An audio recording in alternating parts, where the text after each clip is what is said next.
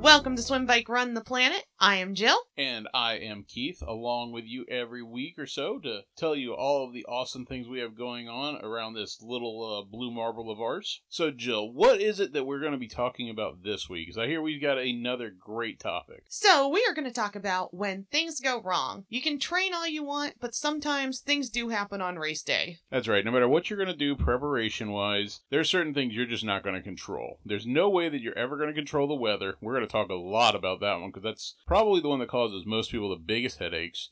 And we're going to spend quite a bit of time talking about some of those things that, while you a lot of the time like to just say, oh, that happened, I couldn't have done anything about it, reality, a lot of the time, those things are very much in your control if you just plan ahead and do the smart things. Yes, it is. There are some things, though, that are out of your control. Unfortunately, it happens. I, I think in the triathlon world, the most memorable thing that happens that you can't control was at Kona last year, Daniela Ryf was stung by a jellyfish on both sides of her arms. Yeah, that goes into that whole category of there are things in the wild with us, and we got to remember that a lot of the time we are swimming in open water, open ocean, open sea, open bay, etc., etc., etc. Sharks, jellyfish, lions, tigers, and bears, oh my. They're all out to get us. But we are going to talk about some things you can do and be ready for just in case. Okay, so we're already talking about jellyfish, so let's start off right there. Let, us dive in on the creature feature of, uh, of of the world that we're in, because when we're training outside, I mean, unless you're one of those people that finds a pool to swim in and you run on a treadmill and you live on a trainer, you're going out into that big blue world once in a while. So let's talk about some of the animals we encounter out there, and basically, how do we try to avoid some of those types of things? I think we should just start with jellyfish, since a lot of us live in mm, areas that have peanut butter and jellyfish. A lot of us live in areas that have salt water, and we're out in the salt water swimming. And it's one really you just have to keep an eye out for them. They are hard to see sometimes, but they are out there, and they aren't really scared of us. They just float and do their thing. Right. And one of the parts of that that we want to point out, and this was something that we learned years ago. Actually, we were down doing a swimming race in Key West, and we didn't realize that there are a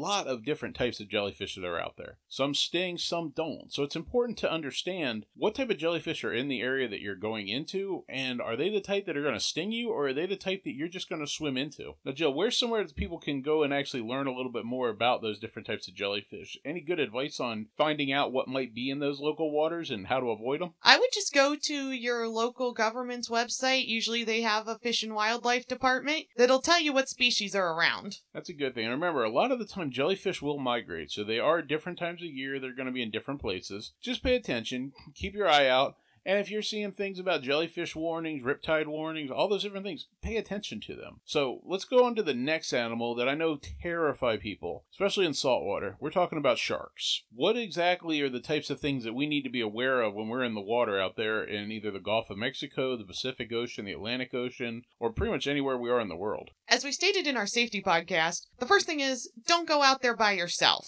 Don't go out by yourself and don't swim right at sunrise or sunset because that is when sharks like to feed. Right. Now, one thing that I absolutely do want to go ahead and state, and this is something that, depending on the type of person you are, you can either look this up or not. It depends entirely on whether you want to believe there are no sharks in the water. But the truth is, there are always sharks around us anytime that we're out there in the salt water. Uh, if you go on YouTube and you Google, you know, drone footage, aerial footage over a beach, you can find tons of these videos that show you that, yeah, those sharks are around us at pretty much any time that we're in the water. Now, one of the big things of that, we're generally not on their lunch menu, but that doesn't mean you don't want to be careful. So just pay attention to that. If you're in an area that's prevalent with shark attacks or known to be shark infested type waters, just be smart and keep yourself as safe as you possibly can. Sometimes there's nothing we can do but to avoid it, but just be cautious. And sharks are curious. They will come up and see what you're doing or what you are. Now, speaking of the shark family, there's another actually animal out there that lives in the sea that can actually cause a little more havoc than shark attacks in a lot of cases. And a lot of time you hear about people getting stung by them, and it's a little more often. Those are stingrays. And what they like to do is they come into the shallows of the water, and they're generally in there just eating on things and just sort of doing what they do. But they've got long tails off the back, and sometimes they have a barb with them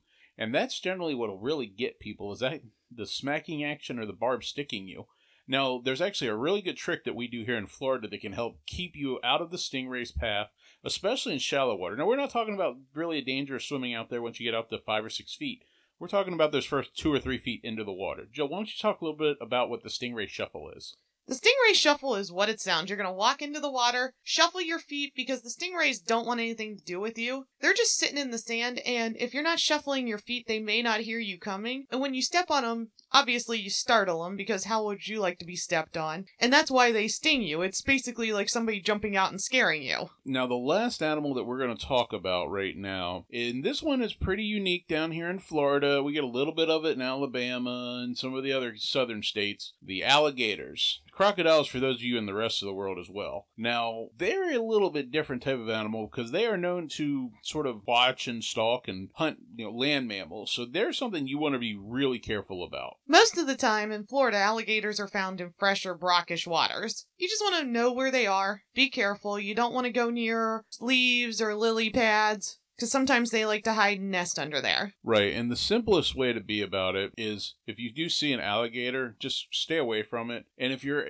at the edge of the water and you're seeing alligators in the water, don't get in the water. Pay attention to the people around you. Listen, if especially if it's during a race, you don't have to worry about it because believe me, living here long enough, I can tell you, 500 people hitting the water at once is going to be more than enough to scare any type of animal all well away from the area that you're in. But if you're out there on a training swim or something like that, pay real close attention attention to the area that you're in and watch out to make sure something doesn't go terribly wrong. Especially if it's just one or two of you, because that's not going to scare critters away. They're going to kind of just sit and hang out and see what you're doing. And like we said, the best thing to do, know the area that you're going into, pay attention, and just be smart about it. Now, that's one way that you can have your entire day go very wrong very quickly. So let's move on to some of the other things that can happen that can make your day go wrong. Well, I think the first thing to talk about, we'll do it in the order of triathlons, is stuff that can go wrong on the swim. I think that's a great place to start. So we already talked a little bit about the animals and kind of trying to avoid them because we know those are just loads of fun. So yeah, let's talk about what happens on that day that you arrive or you're going out and the swim just is not going to cooperate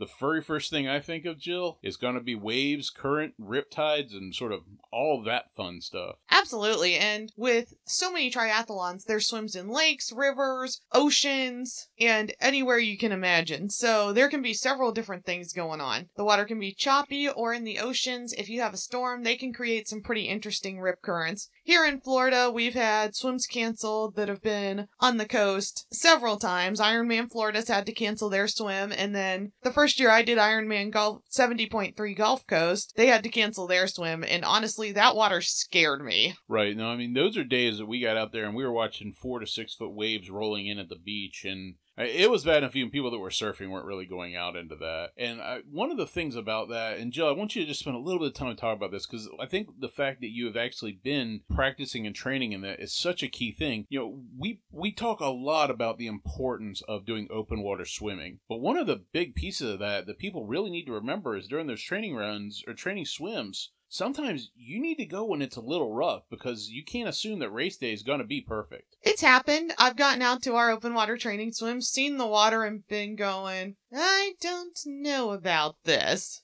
But the coaches show up, so I get in the water. And honestly, I'm happy I did. I've had a couple triathlons that the water has been a little choppy, and that open water swimming has helped so much when it's been a practice situation. You've had the coaches there and you're not panicking. Right. I mean, the thing, the truth is, is that if you're the type of person that will, can honestly say, if I showed up to swim the day of a triathlon and there were waves or something I wasn't expecting, but I'm going to go anyway, then you're exactly the person we're talking to. You want to get out there and you want to swim in some of these rougher conditions you need to f- just feel it and understand what it's like to know okay what's it feel like to try to come up for air and get hit with a wave and suddenly you're you're choking on water? You know it, it's better to just learn that in a safe confined environment as you're trying to do a practice swim than otherwise. Or for you bilateral breathers if there are a lot of waves you're not going to be able to sw- to breathe on both sides like you normally do when you swim because you're going to get hit with a mouthload of water and that's something you need to know and need to be expecting. Right and we're not encouraging anybody to take any type of risk. Absolutely, if you're going to do this type of swim, make sure you've got somebody with you. You've got a life buoy with you. You've got some sort of inflatable. You got a person following along in a kayak.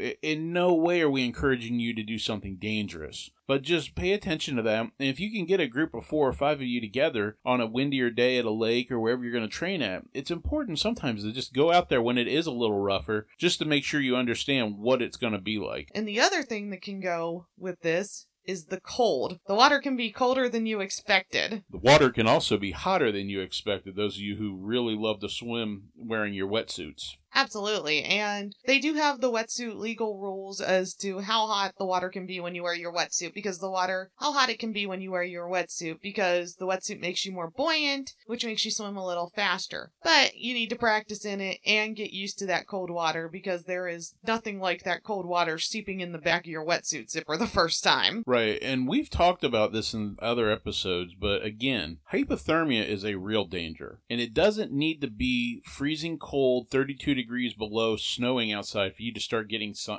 the signs of hypothermia. Pay attention to what your body's telling you. If your if your body is saying you're cold, you're shivering, you're cold and you're shivering. Pay attention to what's going on, listen to your body and just adjust accordingly. Remember, safety always comes first. Yes, safety is the most important thing. I can't recommend enough if you're going to go swim when it's a little rough, please take a group with you or go out with a group that has swim coaches. Now, talking about that, we're not just going to talk about only the things that can go wrong like that, but we're going to talk a little bit about what to do. So, Jill, do you have any tips for anybody? Because you've you've become pretty decent at swimming in some rough conditions. If you find yourself out there on the start of a race, you're going towards a buoy and you're getting hit with these waves, I mean, what are some of the things that people need to do? First off, if it is rough, realize this is not the day you're going to PR your swim. Take your time because it is rough. It is going to beat you up, and you are going to feel tired after this swim, more tired than usual. And like most things, and I think this goes true with just about anything,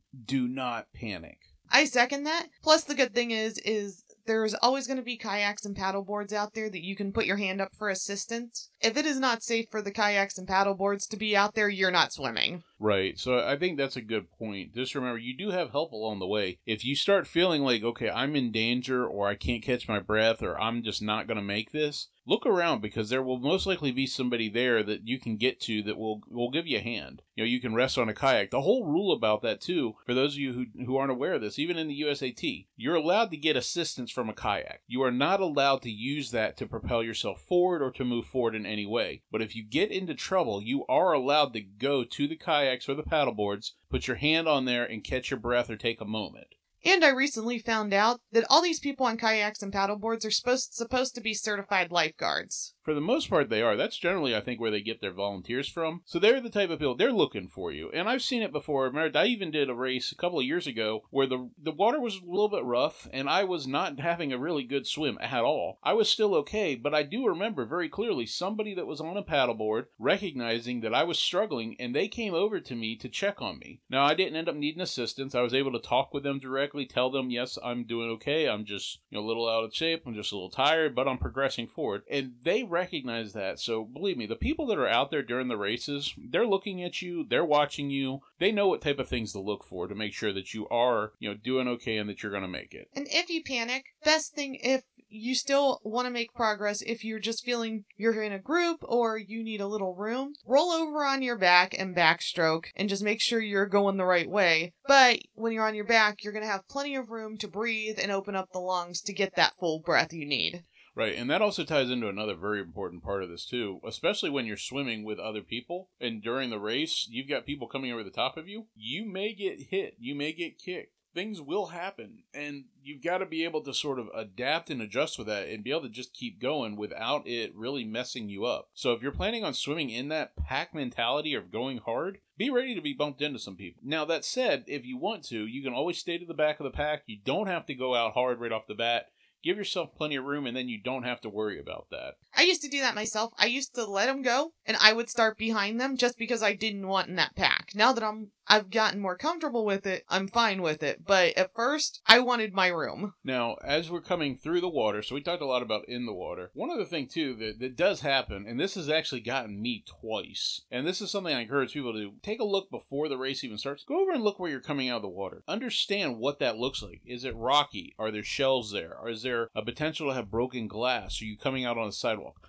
Know the area that you're coming up out of. I actually, one of the very first triathlons I ever did, I stepped on a piece of glass right as I was coming out of the water, and it ended up, I ended up finishing the rest of the triathlon, but that was something that just happened to me right off the bat. And had I gone and looked a little bit to understand what was over there, Not saying that I could have avoided something like that, but at least it might have been something that I would have looked for or been more aware of. And we have also done a triathlon that the exit was all rocky, and it cut up our feet so bad that I don't think we worked out for a week after it. Yeah, that actually made me never want to do that triathlon again because of that. Uh, so be aware of that. You know, one other thing too is that you're gonna, especially if you're coming out of the water and you're tired, don't feel like you've got to run into transition. That's something I know gets a lot of first timers in a lot of trouble. You're thinking, I've got to get in and out of T1 and T2 as fast as I can. Don't. Coming out of the water, you're going to be tired. Your adrenaline is way up. You're probably already a little dehydrated from the distance you swim. Take your time and catch your breath a little bit there. It's okay. This this is not the type of race that you're necessarily going in order to win everything outright. So don't feel like you've got to rush that. That's a place that a lot of things can go wrong because if you rush through your T1, you can forget something important. You can not put water on your bike, which I did once before, and that was an absolutely miserable ride to not have water the rest of the time I was on the bike. Uh, you can miss something important. You can forget to put sh- your socks on. You can you make a lot of mistakes. So just don't rush. As you do triathlons, your times will get better, but absolutely take your time the first time. Get up there, get to your bike, focus on what's going next. I like saying break the triathlon up in sections. So you get through the swim, focus on T1. You're through T1, focus on the bike. Just break it up. Now, as we're talking about the bike, the bike is probably the one place where the most things that can go wrong tend to. And that's because we got a lot of mechanical parts, we got electronic parts, we had all this stuff on the bike. So I think the first thing that can go wrong is what happened to me the other night is swim was nice, got out, got about half a mile out on the bike and it started pouring down rain. Yeah, rain is always tricky on a bike, especially with these triathlon bikes or these speed bikes, these road bikes. You're already on really aerodynamic uh, frames anyway, and you're on skinny tires. Skinny tires and water don't tend to go together real well. And with a lot of these roads that the cities and counties try and keep paved because they know triathlons are there, or a lot of cyclists use them, are new newer asphalt, which is slick in the rain, especially on those thin tires. So biggest thing is you definitely want to take your time on the bike. I didn't like having a slower bike split, but I was also not willing to go fast and have myself taken out for the rest of the season because I wanted to go fast in the rain. Now, Jill, aside from the, the weather conditions that we can't help, you know, we got the same issue with the sun where it could just be blistering hot the whole time. What are some of the other common problems people are going to have on the bike? Like, what type of mechanical issues or, or technical issues are they just going to have to watch out for? Well, the first one is a flat tire because there are things in the road you can run over. And depending on what type of tires you have, I have the Continental Gator Skin Grand Prix 2000s on mine. They're a little bit thicker, heavier racing tire, but that thickness protects a little more from flats than your standard racing tire. And I will say, I know they are a little bit more money. Um, after kind of living and learning the hard way a couple of times, on almost all of our bikes, or any of our bikes that have road tires, they all have gator skins on them. It, spend a little bit of extra and get the better quality. It's sort of like tires for your car. You're better off to spend a little more money and get something higher quality, because that is not something you want to mess with. And I've seen more and more people that have just tried to go the cheaper route and find different tires and have just really paid for it. So,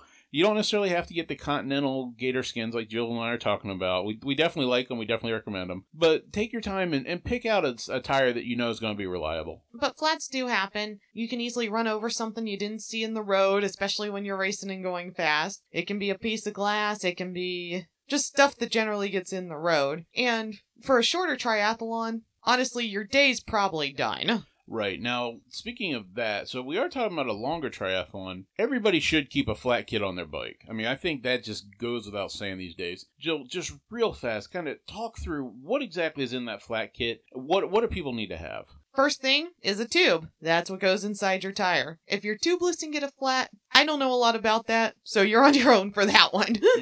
if you're riding tubeless, yeah, you're you're probably not needing our advice on how to fix a tire. But so you need the tube because that's what's going to be replaced. You also need a CO2 cartridge, which I really recommend practicing with these before you get out on the road and are 20 miles from your car and get a flat and this is your first time using this. And yeah, then- those are tr- those are tricky. I will say from experience, um, they are tricky to operate. I did not expect them to be quite so tricky. Um, so that's something if you're not, if you've got one but you've never actually tried to use it, it's probably worth the CO2 cartridge to go ahead and spend it and see if you can't get it to actually work because they can be quite troublesome. Yes, if you're on a training ride and you're on a popular route, most of the time a cyclist will stop and help you. There are no guarantees during a race. So I can't recommend enough making sure you know how to do this on your own. Well, not to mention, but but just also in that line, because it is a lot of USAT races, you are not allowed to get assistance from those outside of the race. So if you do have a flat, you don't have the equipment with you. You are done in the eyes of the USAT because there's only so much assistance you can get. They can, unless it comes from something official, you're not allowed to just get handed something from off the side of the road. Yes, but somebody doing the race can help you. Yes, yeah. Let's make sure we're clear on that. You can't get help from a spectator. Uh, now the other side of that too, uh, you've seen people carry bike pumps. I actually used to carry a small pump on one of my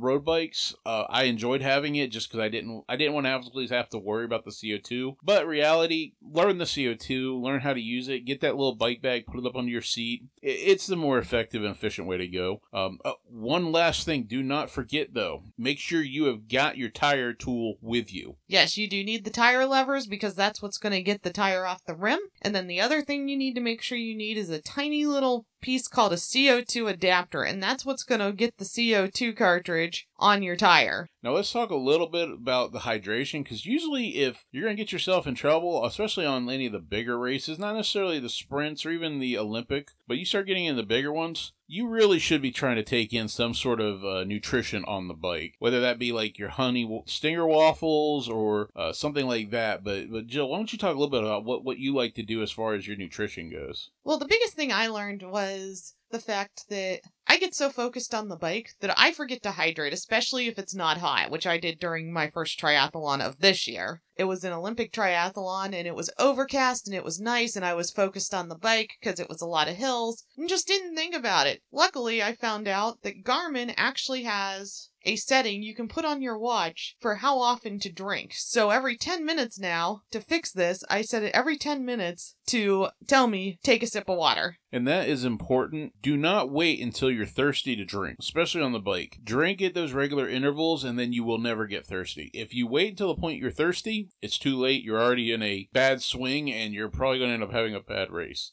And then the way I like to secure my nutrition to the bike is I like to use electrical tape because it's great, especially for gels. You just tape it over the top of the gel and pull your gel loose, and your gel's open for you, so you can do it one handed. Now, Jill, when we're talking about some of the longer rides, what I know everybody, and this is going to be different for everybody, and I because it's different for me, it's different for you what is sort of the order that you like to do things? Because you've got goo, and you know you've got goo products out there that are your traditional goos that people are used to seeing on the bike and on the run.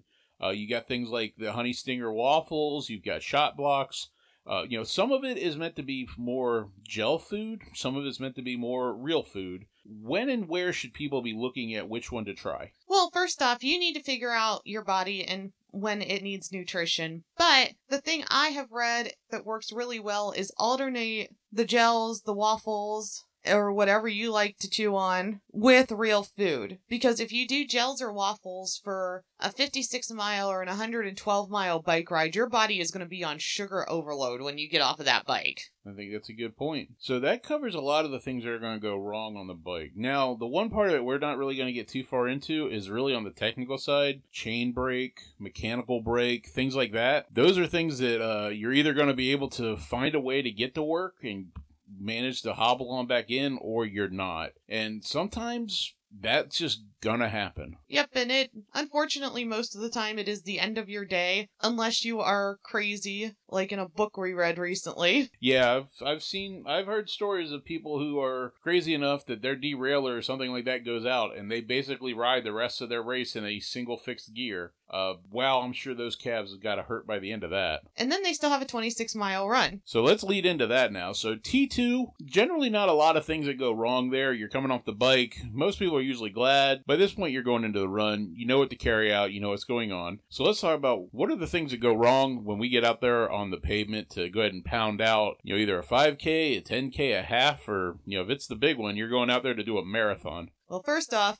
I've seen people do it. Make sure you take your helmet off. I've seen people run out of T2 with their helmet on and come running back in to put their helmet back down. Yeah, that does not. Well, while you'll get a couple of chuckles from the audience, just try not to be that guy. And if you are that guy, laugh it off. Everybody is laughing because it's something silly and goofy that happens. It's nobody's laughing at you. Don't even feel remotely embarrassed about it. We've all done worse and dumber things than that. So I think the first thing is what to do if you're tired. If you went too hard on that bike because it was just gorgeous weather, a nice flat course, or any other reason, or it was hillier than you expected and your legs are done. Well, it can also tie into the weather as well. On that same note of being tired, I mean, I think we've all been there where we start out on a run and our legs are, I like to call it concrete calves, where your calves just, they don't want to move and your legs might as well weigh 100 pounds each as you're trying to trudge along because they just don't want to go. I think the first best thing to say is to take it slow. It's um it's a mental game and you're just going to have to tell your legs to move. Right, and a big piece of that is pay attention on the nutrition and the hydration side of it. Try to figure out what's going on with your legs. Is it a case of you're borderline cramping because you're dehydrated? Is it a salinity issue? It, essentially, if you just kind of slow down a little bit, is there something there that you can try to correct? Now, if you're on the run and your legs are falling out, it's a little late and you're you're in some bad shape. But that doesn't mean that you can't try to do some corrective things to help make it a little bit better as you're going to finish out the rest of that race. Hydration and nutrition are absolutely imperative if you are at this point. Don't be afraid to take an extra water cup or Gatorade at the station. If you're really cramping, I would recommend doing a water and a Gatorade to get some of those electrolytes and salt back in your system. That said, also be careful that you're not overhydrating because I have also seen people go the other direction where you end up basically making your stomach cramp and stomach ache because you're just eating and drinking everything in front of you. Uh, one of the things that we've seen this a couple of times on like a half marathon,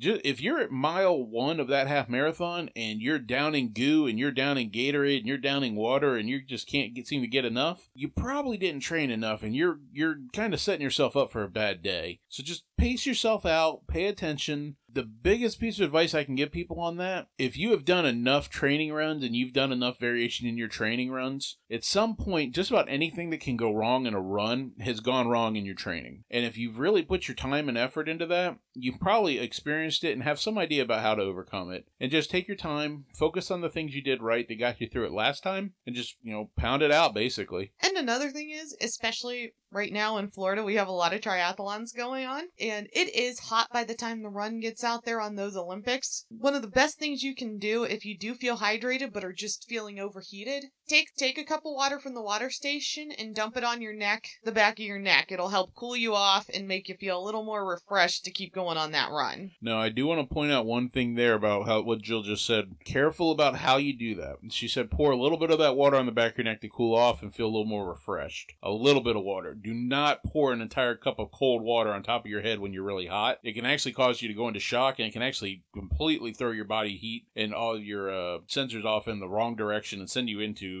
essentially uh, exhaustion even faster. So be careful about doing those types of things. But that is a great tip. You know, getting sprayed. Watch for people that have uh, water guns. Watch people with hoses, have misters. All those different things are great ways to cool down out there. And especially if you're running somewhere that is known for being heat intensive, do the right things and pay attention to that. Listen to your body. Your body is going to give you warning signs that you're in trouble before you collapse but that uh, only as good as you are paying attention, recognizing them, and actually taking the time to listen to the warning signs that you're being given. Absolutely. And in the humidity and the heat, which we've seen in Florida, whether you're doing a triathlon or a half marathon, 10K, 5K, any race, if you're not used to the heat, realize it is not a PR day, and that is fine. It's okay to enjoy the race, slow down, and listen to your body because Florida heat is like nothing else. Right. And one big piece of that, and it really plays on the heat side of it. If you go places that are colder, you're going to find that your legs respond faster, you feel better. A lot of good things go on there. And a lot of times you can find your way to run through cold. Heat is completely different. Heat will do things to your body that you really aren't ready for it to do. And one of the biggest pieces of that, it goes back to the training. Make sure that you are training or that you find a way to mimic as closely as you can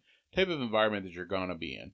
Be ready for that And the last part of this that we really want to talk about is because all these things are going wrong. If you've made it this far, regardless of how your day is going, regardless of how that race is going, when you see that finish line, smile, enjoy yourself. Just take a moment to recognize that you did it. You may not have PR'd, you may not have made the time that you wanted. There may have been a hundred other things that have gone completely wrong, but none of that matters. You completed the race, you're there. Enjoy that, be in that moment, and just sort of enjoy that you've completed the task that you were trying to do. And the best part about these races is you have some great stories to tell over those post triathlon beers and years down the road as you make new triathlon friends because everybody loves stories. Right, and I can tell you the stories that we tell more often than not are not the stories where we PR'd a race. We are almost always telling stories and laughing about the incredibly goofy things that we've done on the races you know, where where Jill called me in the middle of a marathon and I was almost blacking out and couldn't answer it. Or running, or the second marathon I did that I signed up before I completed my first marathon. It was 26 degrees at the start. Yeah, and I remember standing out there cheering people on, and I was dancing around, jumping up and down, cheering people on just because I was trying to stay warm because it was so unbelievably cold. It was so cold that people were discarding clothes on the side of the road, and other people were going through the clothes trying to find something in their size because they couldn't get warm. We also had a triathlon where the waves were coming in so fast and so hard that we were basically getting body surfed back into the beach that we essentially had to fight our way out to the buoy, get pushed back into shore, run along the shore, then go back and swim back out to the other buoy to be able to finally come back in to, before we could move on to T1. Or there was the triathlon that didn't that was supposed to start at 7:30, didn't start till 9 o'clock because you could only see the second buoy because of fog. All of these things are all things that are going to go wrong, that are going to mess up your day, that are going to be all the reasons why you should throw it in. You should think, wow, that was a terrible race, blah, blah, blah, blah, blah. But in reality, those are usually the ones that end up being the best stories that you have the most fun and you just tend to enjoy, and you'll be the ones that you talk about for years to come. So you know, it's always that sort of idea that it's that idea that every cloud has a silver lining. Always look on the bright side of life. Grass is greener, etc., etc., etc. Get out there and have some fun, and don't be so worried about that things are going to go wrong. They're going to go wrong. It's more about enjoying it and what can you do to help power through there. And hopefully, we've given you some good tips on that. Absolutely. And another thing that I now laugh about, and this isn't necessarily something going wrong, but it has become a tradition with the Disney races, is that for some reason we get there at the perfect time to get about the furthest parking spot away from the park, from the start line. Yes, we do. And that is actually one of the ones. I don't know if we talked about it on the podcast. I know we talk about it a lot. For those of you who have done Disney races, especially the Disney Marathon, it's a beautiful course. It's a beautiful race. We love it. This is not a, this is actually more of a funny thing for us. That the get out to your corral from where you actually park, you will probably walk a half mile to a mile before you ever actually start the race. And then in just sort of a fun, cruel joke, after you finish, you probably got another half mile back to your car across the giant parking lot that is at Epcot.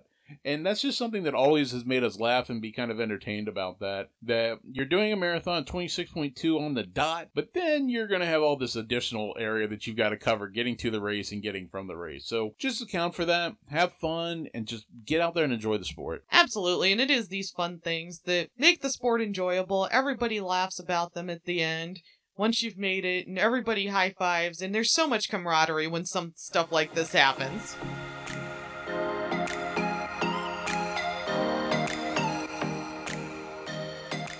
And now we're going to go ahead and we're going to do a little bit of a race recap. Let's talk a little bit about what's going on in the world of triathlon. Now, this is really something that we try to do all the time. It's really just help people be informed about the different things that are going on out there in the world, some of the different races that are going on, and maybe get to hear about some races that you either did know were happening or are just really kind of unique and fun. So, Jill, what race are we covering this week? So, I thought we would talk about what we did last weekend and we went out to the Heartland Triathlon and cheered on a bunch of my friends, which is always fun to go do or go volunteer at a race you haven't done yet because you can see what the race looks like without actually racing. Yeah, and that's a good idea for especially those of you who want to do a bigger race. If you've never done a half Ironman or an Ironman, they're pretty intimidating and there's a lot of things that go on. And I really encourage you go out to these bigger races or go out to any race. If you've never done a 5K, if you've never done a sprint triathlon, whatever it is, go and spectate one first. See what goes on, learn a little bit about it, see how it's done, evaluate the course. Is it really somewhere you want to be? Is the race run really well? Do they have enough water stations? Is there aid along the way? Is there something that's interesting about it that's really going to kind of help make you uh, really enjoy that race? The Heartland Triathlon was a great one. It's down in the middle of Sebring. It's right in the little historic district. It was actually really neat. The way they did the run, the runs actually come from a large center park area they have, and it goes down each of the streets and back up. It's almost like the spokes of a wheel. And that was really neat. And it lets spectators see a lot of different times of the, the runners going by. So it's not a case of you see somebody leaving transition, then you see them come back across the finish line. There are multiple, multiple times where you can see and cheer these people on as they're going through this. And it was a really fun race to be at. Plus, one of the great things of these little cities is to explore the downtown. As we were leaving, we found this little soda shop and got to try some handcrafted sodas, which was really fun on the way out. Yeah, we actually had handcrafted sodas from uh, across the U.S. We definitely stuck more towards the ginger and the root beer side of things. It had been such a hot day. We were, I think, trying to quench our thirst, our thirst more than anything. Uh, but it was really cool, and that was someplace that I don't know if the race hadn't been there, had we would have even gone into that type of uh, place, we might never have explored it. So, we're going to move on to some Ironman races that happened this weekend. One of the most popular races happened, which was Ironman Boulder. Boulder, Colorado. Yes, always a favorite. That's a huge triathlon community out there. Lots of training, lots of pros train out there, and it's also a great place to run train as well. Now, one thing I do want to point out that's pretty interesting about that, as we say here, we're, we're kind of in the middle of June doing this podcast right now. Pay attention to the weather because there are times a year where there can still be snow out there. Yes, and it uh, can also go the opposite way as well. I believe it was last year at Ironman Boulder that by the time people were on the bike, the temperature was over 100 degrees. Yeah, that's one of those big ones where something can go wrong and it is going to be completely out of your control. So make sure you've trained and that you're ready for it. So, first off, anybody that raced this weekend, congratulations. No matter what you did, you got out there. I hope you had a great time and hopefully you're looking forward to your next one or planning your next one. So, without further ado, our winners of Ironman Boulder for the pro males, we had Matt Hanson at 757 and Lauren Brandon at 909. Which are some really great times out there. That's a very fun course, and you will hear a lot of variation. And what's kind of unique about it is the fact that it really does change a lot year to year depending on what's going on. And I do believe for the swimmers, I do believe that lake is wetsuit legal. So always one to look at when you're tra- looking at your first Ironman if you want a wetsuit. Definitely, that's a great race. So that one's always a fun one too because it is kind of middle of the season now. We're in full swing. We've got a lot of people that are already getting qualified for Kona. They're starting to enjoy that and just kind of having fun out there. So be on the lookout for those types of fun races. Uh, Jill, did you have another one you wanted to talk about? Absolutely. We had the Asia Pacific Championships over the over the weekend as well, and that was in Cairns, Australia. Okay, so that was the Asia Pacific Championship. So that is another full Ironman. Another full Ironman,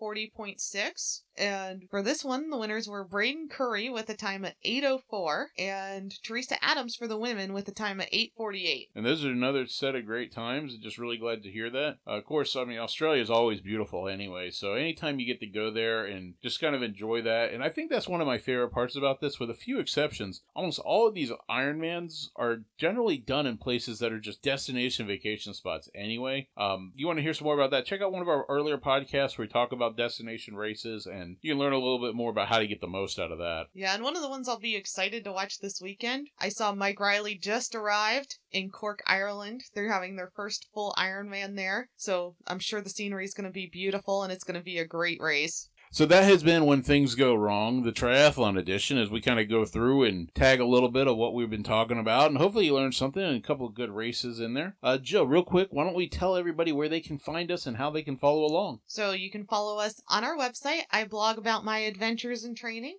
at www.swimbikeRuntheplanet.com, or you can follow me on Instagram at loves L O V E S the number two T R I dot eighty two or on Twitter at SBR the Planet. And of course, if you are listening to this podcast, we'd love to get some feedback. We'd love to get some stars.